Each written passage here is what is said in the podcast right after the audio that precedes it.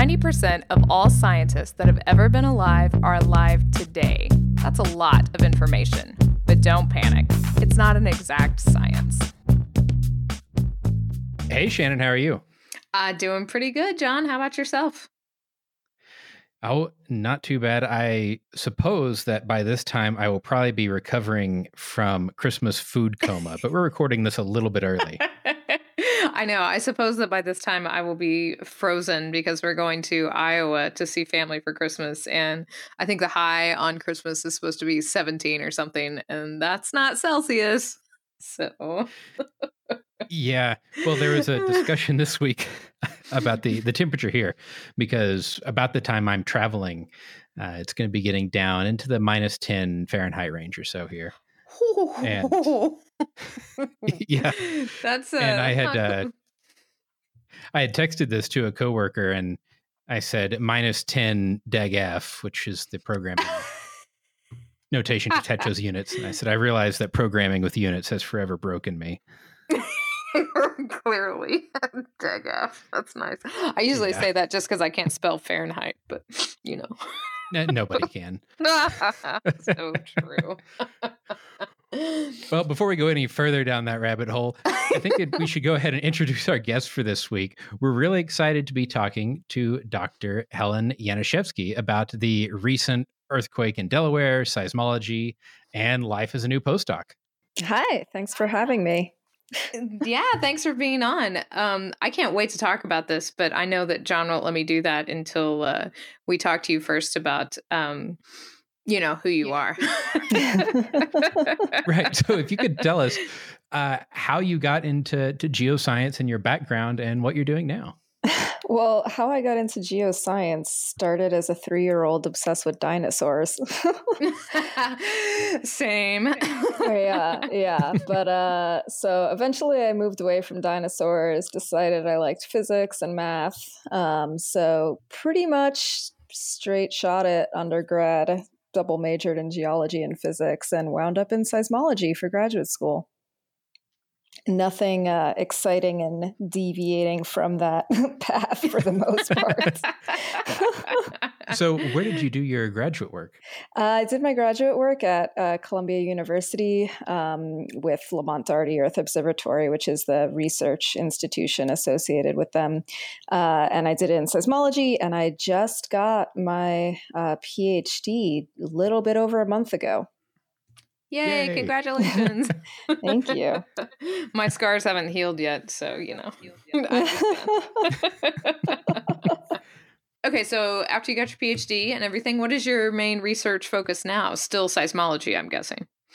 Yes, still seismology. And for my PhD, I do seismic imaging for the most part. So that means using seismic waves to basically see inside the Earth and tell what sort of seismic structures are there, and then use that to infer material properties of the Earth. And so for my PhD, I did this mostly in the Cascadia subduction zone, which people probably know is one of the highest risks for a large earthquake in the United States. So we're interested in better understanding what the structure is there. So kind of we can understand subduction zones in general, but also maybe say something specifically about that subduction and how it relates to hazards. And yeah, for post-PhD life, I think I'm still at the moment picking up the pieces a little bit and figuring out what's next. Still very interested in subduction zones. There's been a lot of, kind of interesting questions coming out of my PhD research that I want to pursue a bit more, but yeah, it's still a little bit new, so figuring that all out. So when you say you're looking at the Cascadia subduction zone, I'm curious, is the Cascadia subduction zone a relatively typical model for a subduction zone, or are there lots of weird quirks about it? Or is this a place that we're trying to learn about so we can generalize? It's generally weird. And so actually people didn't recognize that it posed a hazard in the traditional way subduction zones do until a few decades ago, because unlike, say, Japan or New Zealand, where small earthquakes are happening very, very frequently. And then occasionally you get a much bigger one, for example, the 9.0 that happened in 2011 in Japan. Cascadia, for the most part, has relatively no seismicity, meaning no small earthquakes happening on a regular basis. And that puzzled people for a while, and people didn't really understand that there actually was a large earthquake risk in that area until they figured out that a earthquake and tsunami happened in, I believe, January 26th or 7th of 1700. Yes, I teach that whole story in one of the classes I teach, because it's really cool because up there's the geologic evidence that it happened, but then, you know, earthquakes cause tsunamis. And so you can go to Japan and find the actual written evidence that it happened. I think that's a really great story. Yeah, it is an awesome story. So when you're looking at the Cascadia subduction zone, you said that you mainly do seismic imaging. Was this something that you got to go out and participate in the data collection for, or was this something that there was this big chunk of data and you had to process it, or some combination? Yeah, so a combination. So I've fused multiple different types of data from the Cascadia subduction zone, and one of the types I actually did get to go out and do some field work, and that involves putting out a line of 15 seismometers in the Grays Harbor region, which is just south of the Olympic Peninsula in Washington.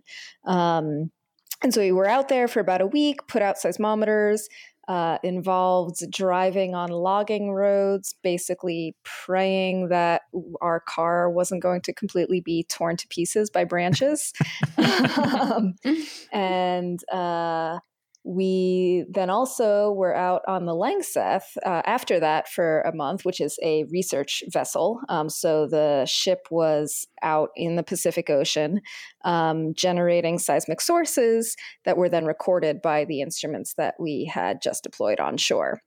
So I used part of that data for my thesis.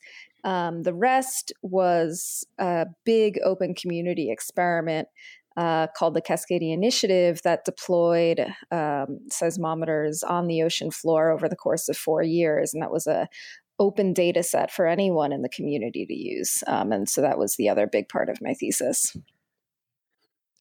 And so when you're looking at the open data set, was that the active source part, or were you looking at teleseismic earthquakes as sources? The open source were all passive source instruments, meaning that you just put them out there and they record. I mean, I guess technically the active source instruments do that as well, but they're designed to record something specific. Passive just kind of sit there. And I was using both teleseismic and ambient noise data, which is kind of the just general noise of the earth. So how far out were these instruments then from the coast? So the instruments were going all the way to the Juan de Fuca Ridge. So about, let me see if I can do math, about maybe 500 or so kilometers. Okay. But one of the points of that whole deployment was to actually put instruments all the way from the ridge where the plate is created, cover the entire tectonic plate through subduction and going beyond the volcanic arc. So we actually have a complete view of an entire plate system from its creation at the ridge to its descent into the mantle at the subduction zone. Oh, excellent. So I know when I draw subduction zones, I'm sure that it is completely incorrect. So what is the angle of subduction on the Cascadia subduction zone? It depends. I mean, well, in Cascadia, it's relatively shallow. So I think for the areas that I think about, 10 to 15 degrees is roughly about how steeply it's dipping. And what happens to plates at depth is still a mystery. So yeah. Don't tell my intro class that. I think what you need, Shannon, is a much longer but shorter chalkboard. Right. That's exactly right. They could use this against me. Well, we don't really know.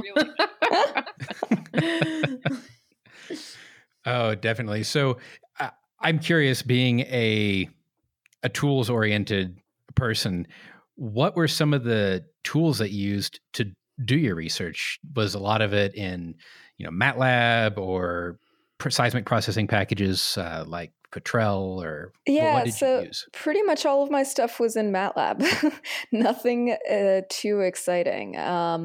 And yeah, I think, I mean, there's just so many tools that the community are making available that are now open source. It seems like a lot of people in this community do use MATLAB, and people are pretty open with sharing software, and there's a lot of automated packages now. So yeah, pretty much all of my stuff was in MATLAB. I'm actually making another automated package available in the next coming months, depending on publication status of things. So contributing to that. Awesome. So I'm glad to hear that there's a lot of open source initiative, because it seems to be spreading through many fields, and seismology is a perfect place for it because everybody had written pickers or filters. So it makes sense to have something that's relatively standard. Yeah. But so what about some of the other activities that you did during your PhD? Because I know we actually had the occasion to cross paths, not through seismology, but through well, I guess an outreach or seismology event. I don't know what he'd classify it. Seismology student workshop. That's in the name. So that's something I think you've talked about on this before. And that is, I believe, where we met. And yeah, that was something that was hosted at Lamont for 5 years, I guess this year. Now it's going into its sixth year. And I was part of the organizing committee for that for 3 years. And it's basically a student-run initiative where we have a workshop. It's for students, run by students, only for students. We don't allow any professors, faculty, no postdocs allowed. So I unfortunately can no longer go to this. Makes me so sad. And yeah, people just got to present their work over a couple of days. And people got to ask questions without, you know, feeling like they had faculty they needed to impress or, you know, something like that. And yeah, I think it was one of the best networking events for students in seismology and geophysics, certainly that I had been to. And of course, I'm biased. But we heard a lot of that from students, that it was, you know, the first place they actually got to meet people and talk with people outside of their own institution. And yeah, so like I said, it's going into its sixth year, and hopefully we'll continue. Wow, that's sad. An amazing workshop. That's sad to just see your little baby out there and you can't go back to it or anything. Yeah, It's kind of horrible too, because they haven't taken me off the admin email yet. So I get notifications for emails. I'm like, oh no. Just rubbing salt in the wound right there. Yeah. But, and one of the things that you all did in this workshop that I thought was amazing was, at the beginning, everybody had to go up and write some things they were interested in on the board as they introduced themselves, and then circle it if it was already up there. And man, the hotspots really jumped out. Do you know that was my idea to do that? I did not. That was an awesome idea. That was probably the smartest thing I've done in my entire life. So when you said the hotspots really jumped out, I mean, did you mean actual hotspots, John, or just checking? No, I think, you know, well, ambient noise tomography was always one that had a lot of circles and underlines around it. Let's see, SpecFEM and some of the modeling tools. There's a lot of common ground, and it really helped people focus on some great discussions, I thought. It was always fun, too, to watch people draw links between the different words, and all of a sudden things would start connecting that you never would expect to connect. It was great. If seismology were a startup, that's that's the whiteboard. But also, we actually wanted to talk to you about the recent earthquake that was in Delaware. Yeah. Because I happened to see on Twitter that you were part of the response team for this. And we had gotten some questions about it. So I guess we should start out with the fact that There was an earthquake, right? Yeah. Yes, there was an earthquake in Delaware, magnitude 4.1. Yeah, and so this was back on November 30th. Yep. And it was pretty close to Dover, if anybody knows where that is. That's actually the only place in Delaware I've ever been, I think. But it's not somewhere that we normally think about earthquakes. No, it's not. It is definitely not. And it's interesting, too, because if you look at earthquakes on the East Coast, they're rare, but there are places where they are more common than others. So kind of that belt between Tennessee and North Carolina, and there's some kind of along the border with like New York State, Vermont, New Hampshire, Maine, and Canada. There's a line going along there near the St. Lawrence River, but this one is pretty unique. Stuff does not normally happen in Delaware when it comes to earthquakes. So if this is one of those unique places, then what do we know about it? Like what happened? Yeah, I mean, most earthquakes on the East Coast have something to do with, you know, past tectonics, right? The difference between an earthquake that happens on the East Coast and an earthquake that, say, happens on the West Coast is the West Coast has these current active plate boundaries that are moving at a relatively faster rate than, you know, anything on the East Coast. The East Coast doesn't have an active plate boundary at it. That doesn't mean that there aren't still stresses globally that affect the Earth's plates, and those stresses transmit to passive plate boundaries like the East Coast where this earthquake happened. It just takes a lot longer for that stress to build up and actually cause an earthquake. And so usually these things happen somewhere along some fault structure or some other odd structure that is left from the past tectonic history of North America. But a lot of that stuff is so old that we don't necessarily know where all those structures are and know where all the faults are and really have a good understanding for why a one-off earthquake in the middle of a plate would actually happen. So, you know, we have some educated guesses, but overall it's still kind of a mystery, particularly for this specific earthquake. If you're a part of the seismic response team, does that entail actually going out and looking at damage and things like that, or just trying to decide where to deploy more instruments? What does that entail? So this was the first time I was part of a rapid response team for an earthquake. And actually, before I forget, I also just want to take a moment to acknowledge everyone that was involved in it.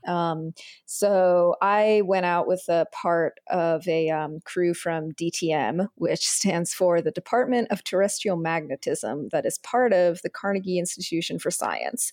And that's where I'm doing my postdoc. And so we went out there with seismometers. Also, someone from the USGS was out there, University of Maryland, and we were all out on the Delaware side. And then people from Lamont and Lehigh University were out on the New Jersey side. So there were 5 institutions all involved with this, and I think total of about 12 or so people, mix of myself. It was kind of a remarkable effort that this got organized within 4 or 5 hours after the earthquake happened, and we were out there the next day.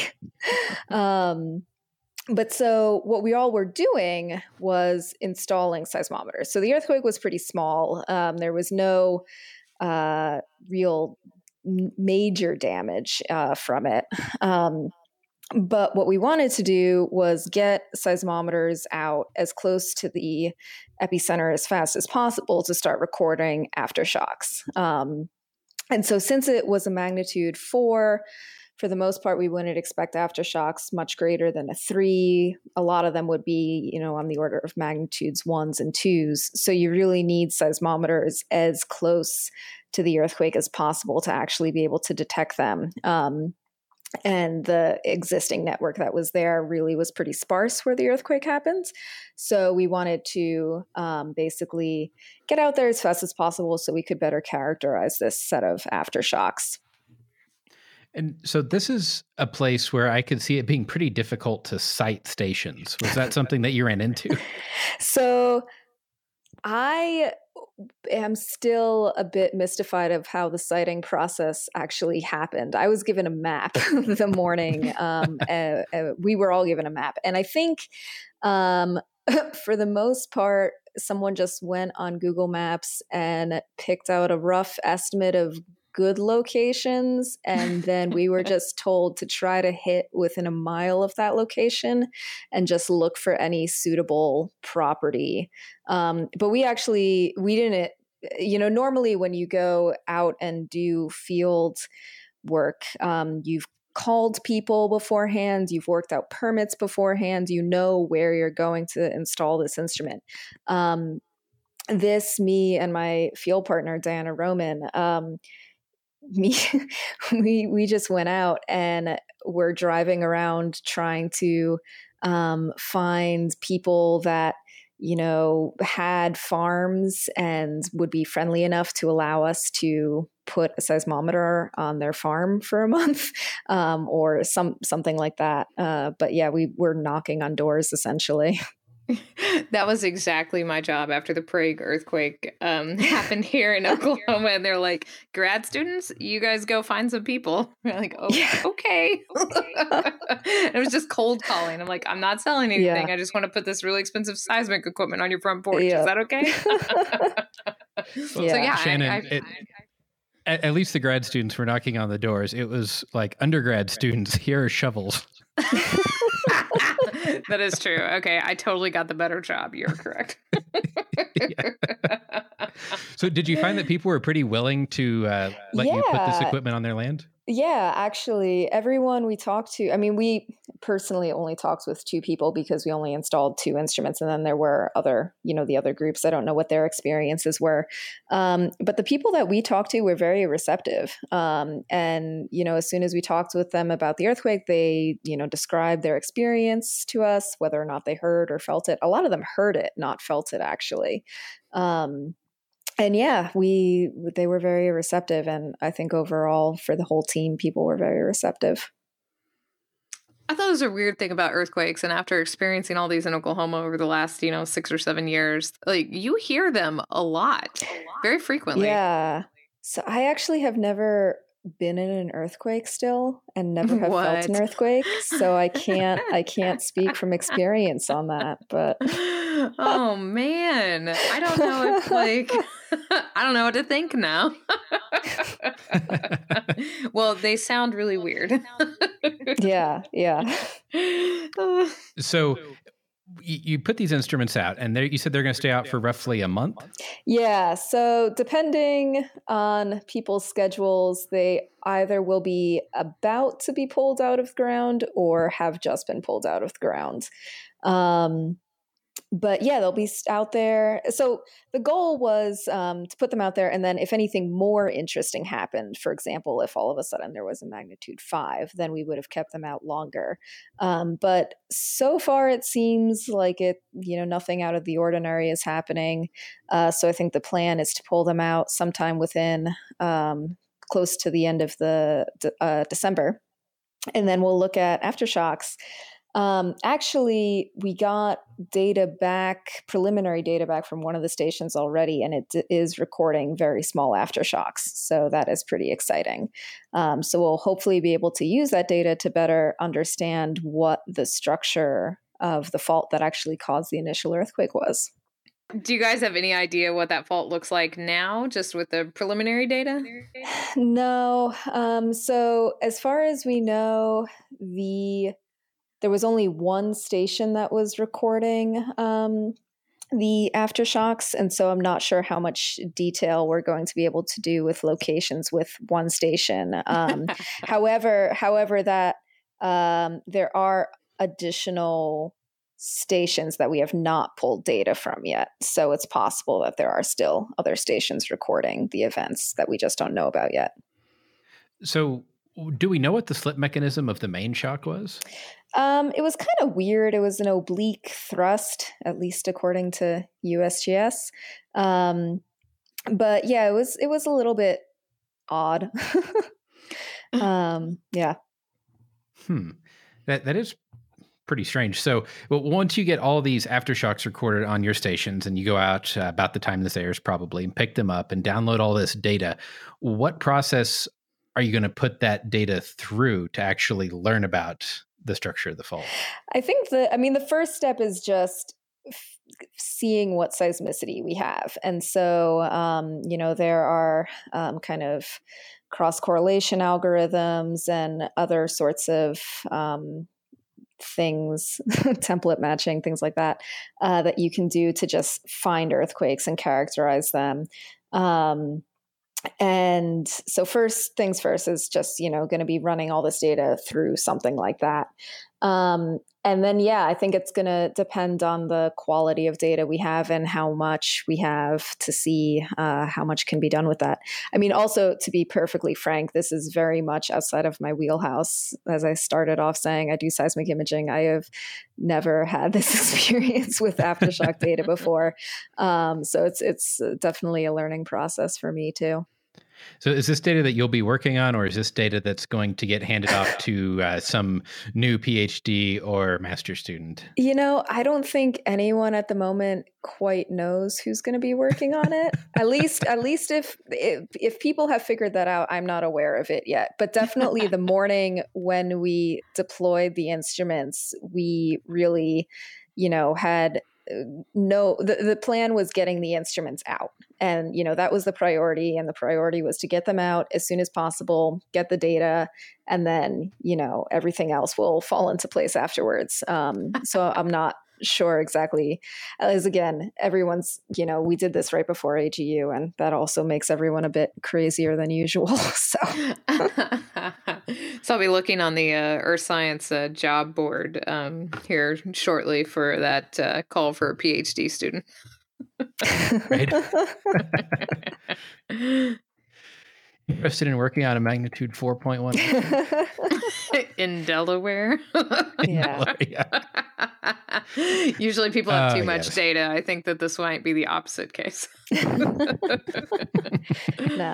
It will be interesting, though, given that the TA just went through the East Coast, so transportable array, and we have all this new seismic imaging that's being done on the East Coast with a quantity of data that's never been seen before. It'll be kind of interesting to compare new information we get about structures in the region to the fact that this earthquake happened and, see if there'd be any interesting comparisons there.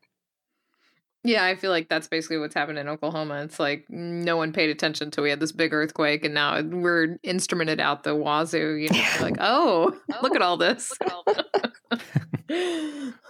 Well, so you've deployed seismometers on land before, as you had described, but was there anything about the process, either the first time you did it or now, that was surprising, sort of in the how the sausage is made process of how seismic data gets collected? I think for this deployment in particular, just how fast it all was. And also, it felt very real. Normally you're there going out as a seismologist and you're deploying this stuff and you're working on some, broad problem that, people have been thinking out for a really long time. This was, oh my God, something happened. We need to get out, get it in fast and go. It was kind of phenomenal seeing everyone work together and plan it and the whole thing get off the ground and organized. So, and it felt very real, like, oh my God, an earthquake just happened and we need to go do something. Yeah, I guess like, storm chasers and us having a meteorology background, we're used to that kind of stuff. But earthquakes are a little different. Yeah. Yeah, the predictability aspect is a little less as well right now. Yep. So one more general question that I always am interested in talking to people about is, what are some of the things in your field, technology-wise or advance-wise, that have you most excited right now? Oh, boy. I am a nerd for seismic data that comes from the oceans. So, and I know this is a bit maybe specific, but just where ocean bottom seismometer data is going, more things that we can put on the seafloor, development of GPS stations that can go on the seafloor long term. I want to see those out, and I want to see them in subduction zones where we can actually start measuring what's happening, where earthquakes are actually going to happen, and where waves that will damage population centers actually originate from. And yeah, I just, it's unfortunately, you know, a very difficult environment to work in, obviously, because you go and you typically deploy these instruments and drop them off the side of a ship, or, you know, you need to go down with something much more expensive like an ROV. And it's very expensive environment to work in, clearly. But there's just so much that we don't know because it's a challenging environment to work in, both about general earth tectonics and also about the ocean itself. So I think there's a wealth of information in the ocean bottom seismometer data that we already have, and there's a wealth of information to be gotten with new instrument developments there. Definitely. We had a listener actually send in a submission for Fun Paper Friday, which might turn into a whole show. It was a recent paper in JGR that I'm sure you've seen about normal modes on OBSs. Mm-hmm. Yeah. That was amazing. Yeah. Well, Helen, is there anything else you'd like to add? Oh, I don't think so. I'm just trying to think. I don't think so. Maybe I'll just say, if there are any seismology students listening, definitely apply for the upcoming seismology student workshop, even though I won't be there, but it is totally awesome. Good plug. Good plug. That'll keep you on the admin list for another year. Yeah. Well, without further ado, in that case, I think it's time to move on to everybody's favorite segment of the show, Fun Paper Friday. Yay! Yay! So this week's Fun Paper is actually more of an EOS article. Well, I appreciated that, I will say, because having finals just wrapped up, if I have to read another paper, especially one that's poorly written, I'm going to get really crazy. So it's the weight of the water dropped by Hurricane Harvey flexed Earth's crust, which I cannot think of a more perfect paper to talk about with a seismologist. Yeah. So. Well, I know when this first got tweeted right after Harvey, and we were talking about it on the show, you were going crazy about it, John. So yes, it'll be interesting to hear both of you get super nerdy about this. Well, so the premise of this paper, right, is that Harvey dumped an incredible amount of precipitation, something like 51 inches in Houston. And that's a lot of weight. In fact, they calculated somewhere in here something that sounded like a Back to the Future number. Yeah. 127 gigatons. Great, Scott. Oh, you're welcome for setting that one up. So I guess this is sort of one of those things that it's no surprise when you think about it, but it's super awesome that we have the instrumentation to actually show that this is happening, right?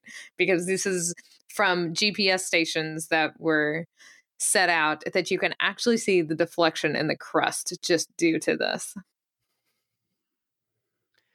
Yeah. And it's non-trivial. Exactly. So they said they had 477 GPS monitors that have this extremely fine scale resolution down to a millimeter, which is what makes this possible, because they were talking about before GPS technology, the errors involved would be greater than the deflection. So it's nothing that you would see. But obviously with these numbers, which are, you know, pretty big, you know, in the 2 centimeter-ish range, that's you're going to actually see that for real. And this was all around the Houston area.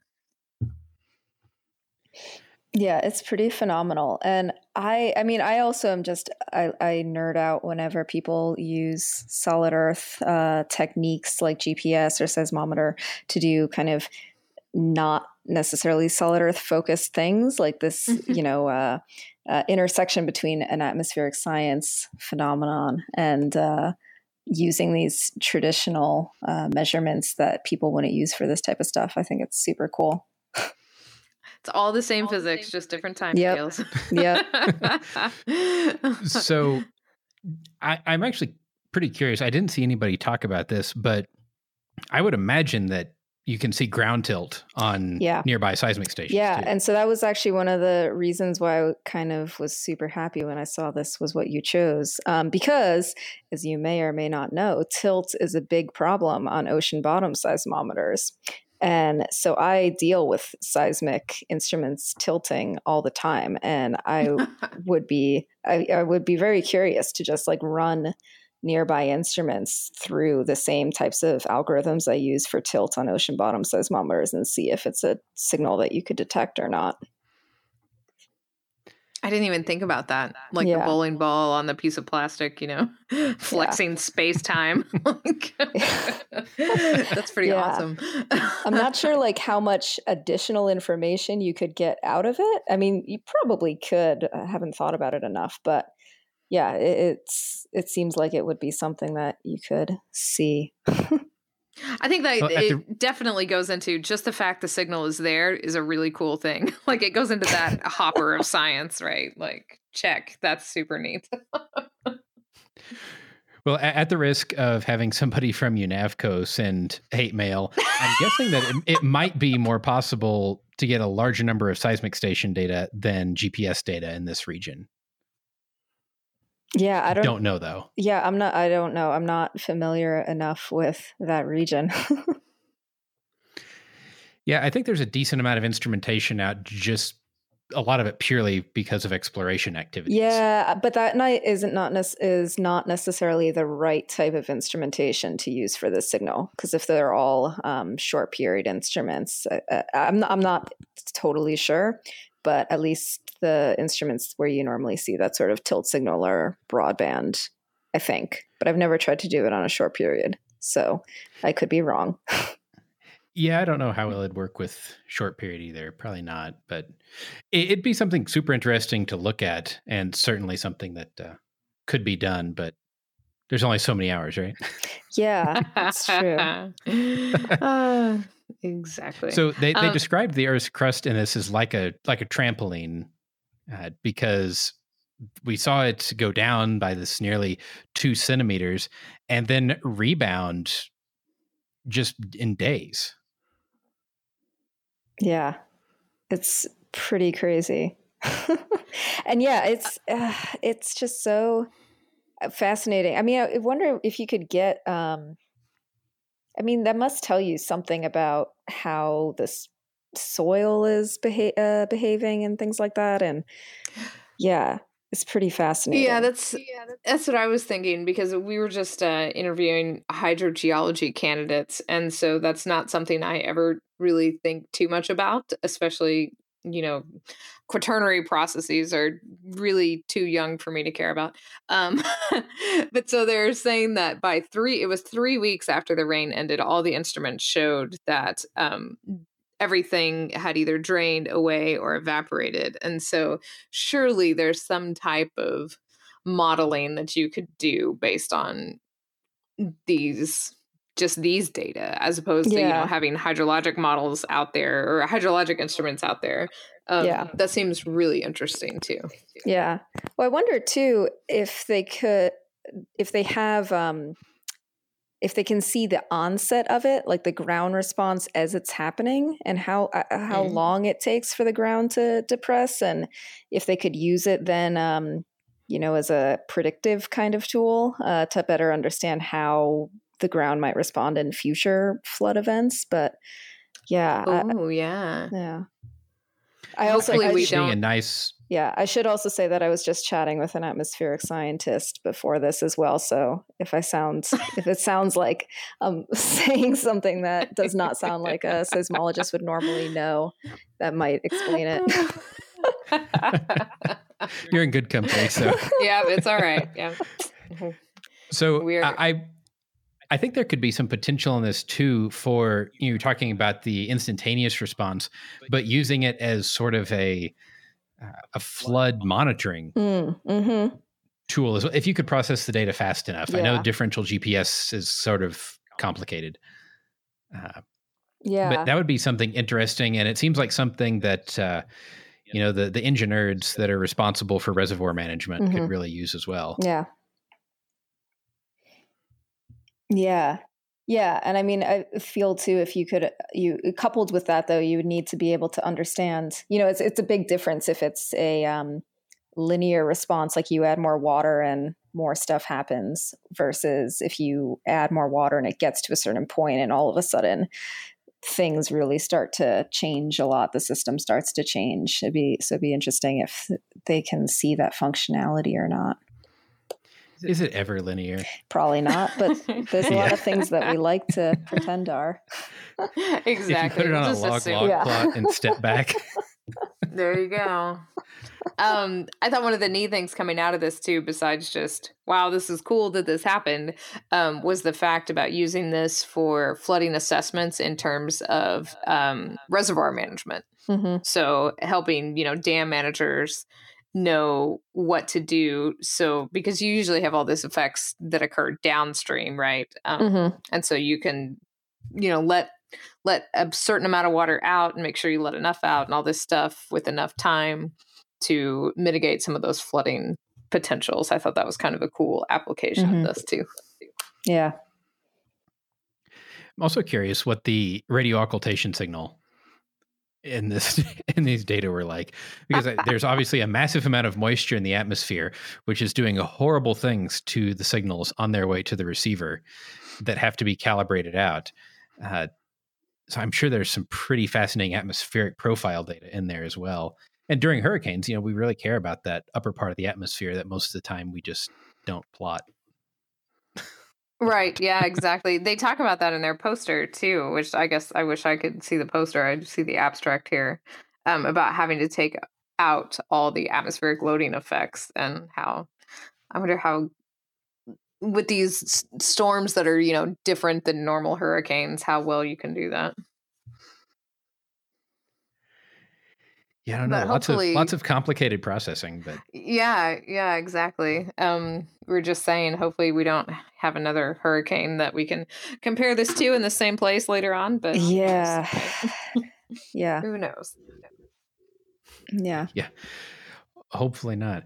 But I don't know. This was a fascinating, fun paper, and if we can get a hold of the poster at any time, I will try to come back and link it in the show notes, because I would also be very interested in seeing it other than the Twitter screenshot that is in the article. Exactly. Yeah. So Helen, did you happen to run into this at AGU? You know, I unfortunately did not. You know how AGU is always so crazy. It's, you know, too many things going on all at once. But I unfortunately can't remember the author's name, but there was someone who was looking at not GPS data, but seismometer data related to tilt for monsoons in Taiwan. And if I can find the abstract, I'll see if I can send you the link as well. But that was also what made me start thinking about, using seismic data to observe this influx of water in different locations and things like that. So it's definitely seems like in these events that, you know, drop a lot of water, that there are observations that can be linked to how the crust responds to that water. This seems like the perfect topic for Ralph Lorenz. Have you ever seen any of his work with different seismic data sets? No, I haven't. So it's somebody that we should actually interview on the show, but he's done a lot of fascinating things. He's written a book on frisbees and boomerangs. He's got a paper out looking at tilt signals from broadband instruments and infrasound from dust devils. And just all kinds of... This sounds like something that I would expect to see something from him on as well. But... well, if listeners have their own fun paper... we would be happy to discuss it. We are slowly working through the backlog because we have some very busy listeners that sent in some really great fun papers. But before we tell them how to do that, Helen, how can folks get a hold of you or keep up with your work? Yeah, so I have a website, which will hopefully be linked, but it's helenyanishevsky.squarespace.com. But probably the easiest way to get a hold of me for short information is on Twitter, and my handle will also hopefully be linked, but it's Helen Janice with the first half of my last name. Yeah, so that's probably the best way to get a hold of me for small casual things. Yes, absolutely. We will put all of that in the show notes. And if folks want to get a hold of the show, Shannon, how can they do that? Well, you can also find us on Twitter. We're at Don't Panic Geo. John is at Geo_Lehman. I'm at Shannon Doolin. And as always, you can email us show@don'tpanicgeocast.com or come hang out in our Slack chat room, the Software Underground, on the Don't Panic channel. And until next week, remember, don't panic. It's not an exact science. Any opinions, findings, conclusions, or recommendations expressed are solely ours and do not necessarily reflect the views of our